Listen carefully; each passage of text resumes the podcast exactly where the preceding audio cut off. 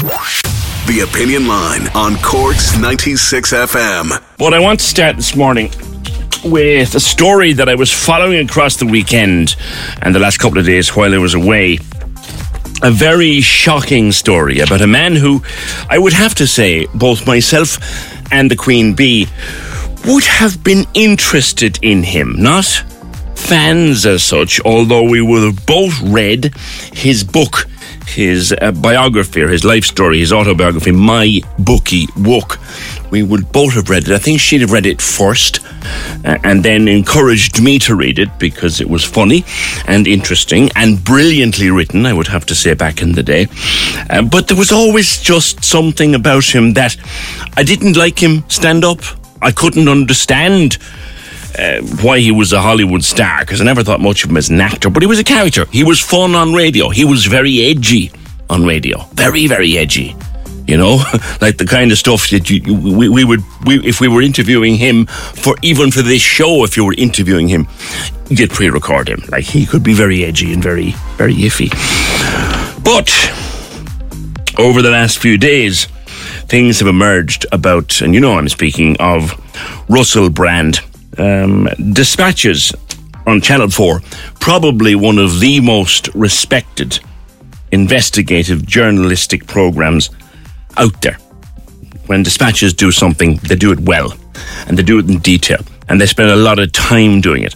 And they've been working along with the Times and the Sunday Times on this story for the last number of years. I would say the bones of two years, uh, putting together a documentary which ran in the last few days, and I've watched it, kind of skim through it, and then watched it again last night in detail. This is where four women have alleged sexual assaults against Russell Brand while he was a presenter for the BBC, for Channel 4, and while he was acting in Hollywood films. And they have made a range of accusations from rape to controlling behaviour to abuse. Now, he denies all of this and said the relationships have all been consensual. This was a joint, lengthy investigation, as I said, between Channel 4 and the Sunday Times and the Times. One assumes, as one must in these things, that it has been legaled up the wazoo, um, as you would have to, to publish something like this. However, Russell Brand stands accused of much, but stands convicted of nothing. Let's take up the conversation from where Dispatches and the Sunday Times left it, and let's push the social media stuff aside because whatever you want to find on social media, you'll find. Let me talk with Alex Dibble of uh, Talk Radio, who joins me live.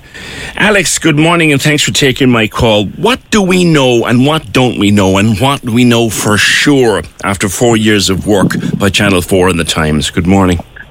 Good morning, PJ. Yeah, I mean, uh, I, I, work in the building with the Times and Sunday Times, work for Times Radio as well. So this story really has been dominating conversation in our office as the journalists who broke it have been going to and fro, uh, doing uh, interviews and updating the story and everything.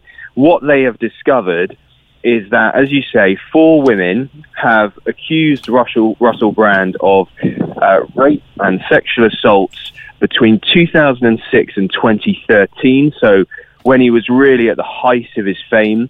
And then other women have accused him of abusive and controlling behavior. Now, since the story broke on Saturday evening, more women have come forward to the Times and the Sunday Times making more allegations against Russell Brand. Now, the newspapers are, are verifying those stories at the moment, and um, doing everything that they did with the original women that they spoke to to make sure that they are in a position to publish these fresh allegations. Uh, but it's really snowballing even in the last couple of days.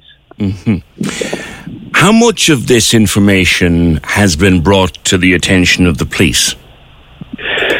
Well, the police say they are aware of the reporting by Channel 4's dispatches, Times and the Sunday Times, um, and they first spoke to the, the broadcaster and the newspapers on Saturday. But in the hours after the story emerged, the Metropolitan Police in London say they received a report from a woman who got in touch with them to say that she was sexually assaulted by Russell Brand in 2003. This was in central London, in the Soho area of central London. Now, what's interesting about that is that 2003 is before the 2006 to 2013 period that the four women who were involved in the story originally uh, were alleging um, claims against Russell mm-hmm. Brand. So it looks like this woman may be a, a, a different woman uh, to those who were included in the original story, and the police are looking into it, but no sort of formal investigation has yet been launched by the police, but they have received that report. Okay. Now, his employers, past and present, BBC, Channel 4, what's been their reaction, Alex?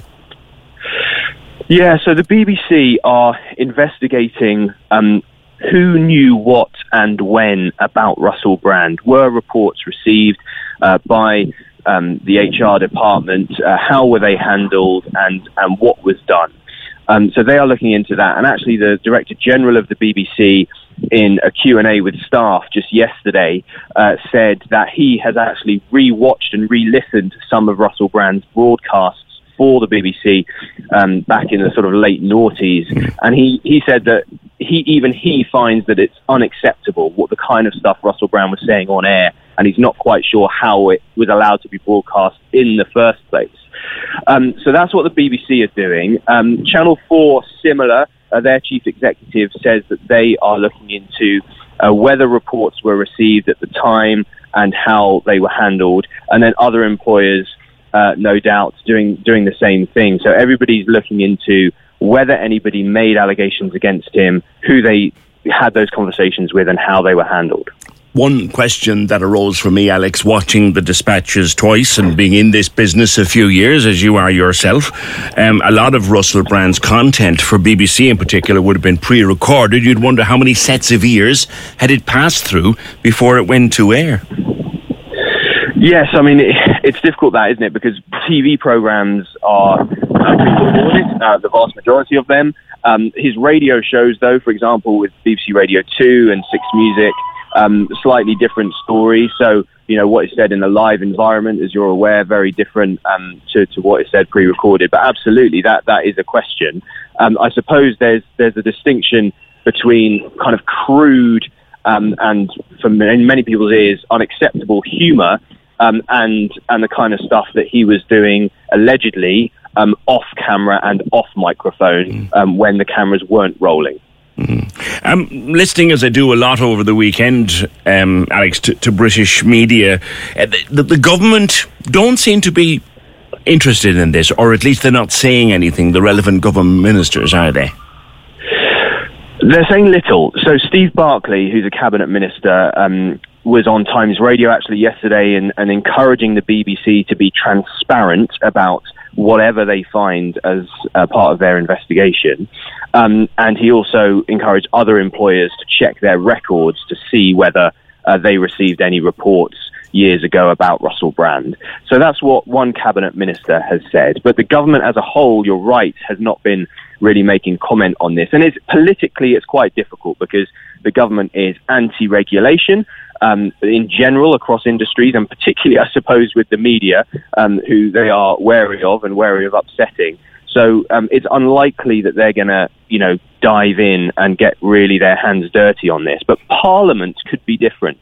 So um, the chair of the Culture, Media and Sport Committee um, of Parliament has already written to the BBC and Channel 4 to say, you know, and other and other broadcasters as well, um, to say, what are you doing to ensure that a culture of misogyny and a culture um, of abuse is not allowed to exist and not allowed to permeate. Mm. Uh, so she is waiting to hear back from them. And, and, you know, do not be surprised if you see a select committee hearing um, of the Culture, Media and Sport Committee with the heads of those broadcasters called to give evidence. Because, in fairness, uh, Alex, the, the, entertainment industry increasingly is being seen as not a nice place to be a woman, shall we say?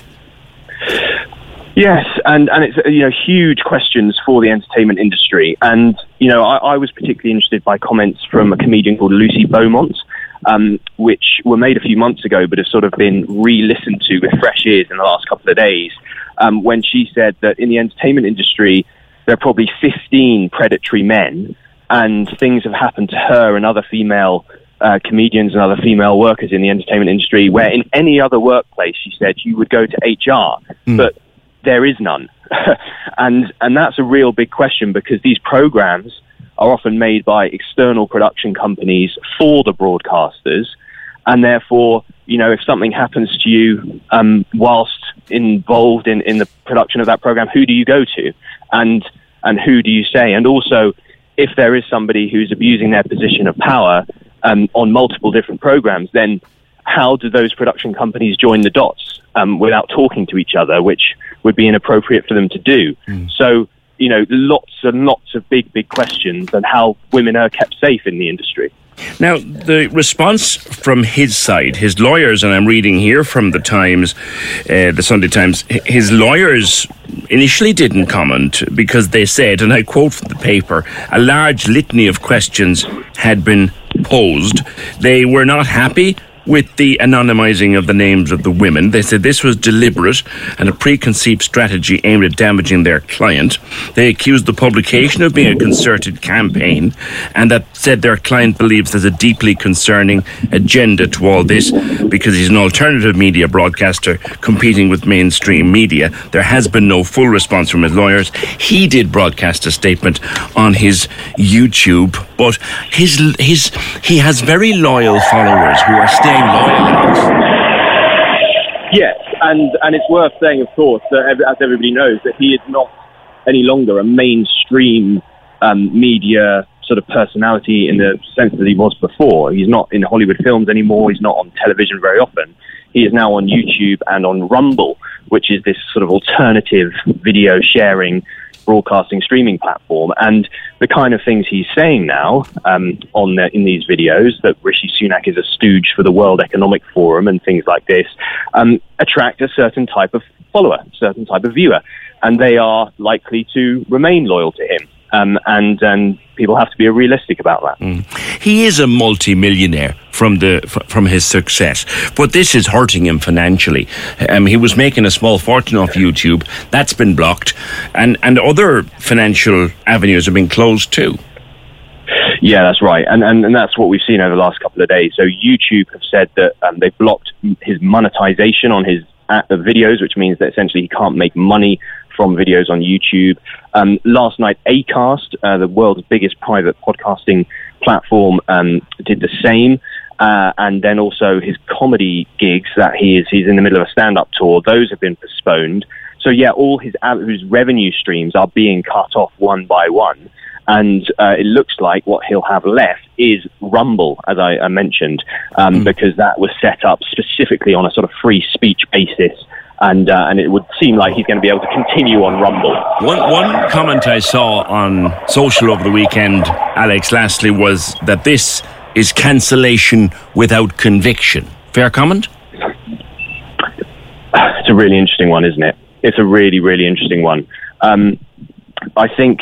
Well, well, well. Certainly, uh, if if you take the bare words of that statement, it is true because he has not been convicted of a, of a criminal offence, and and it is um, you know, doubtful at the moment whether a criminal offence has taken place simply because of the age of the women involved, uh, and also if he is true that his relationships are consensual, it might be difficult to prove in a court of law. But, but that's not for anybody to to speculate about. Mm-hmm. But but but but yes, um, I think many people would who know the industry and have been around it might say, okay, yes, no conviction, but that doesn't mean that somebody hasn't behaved in a way that is not right.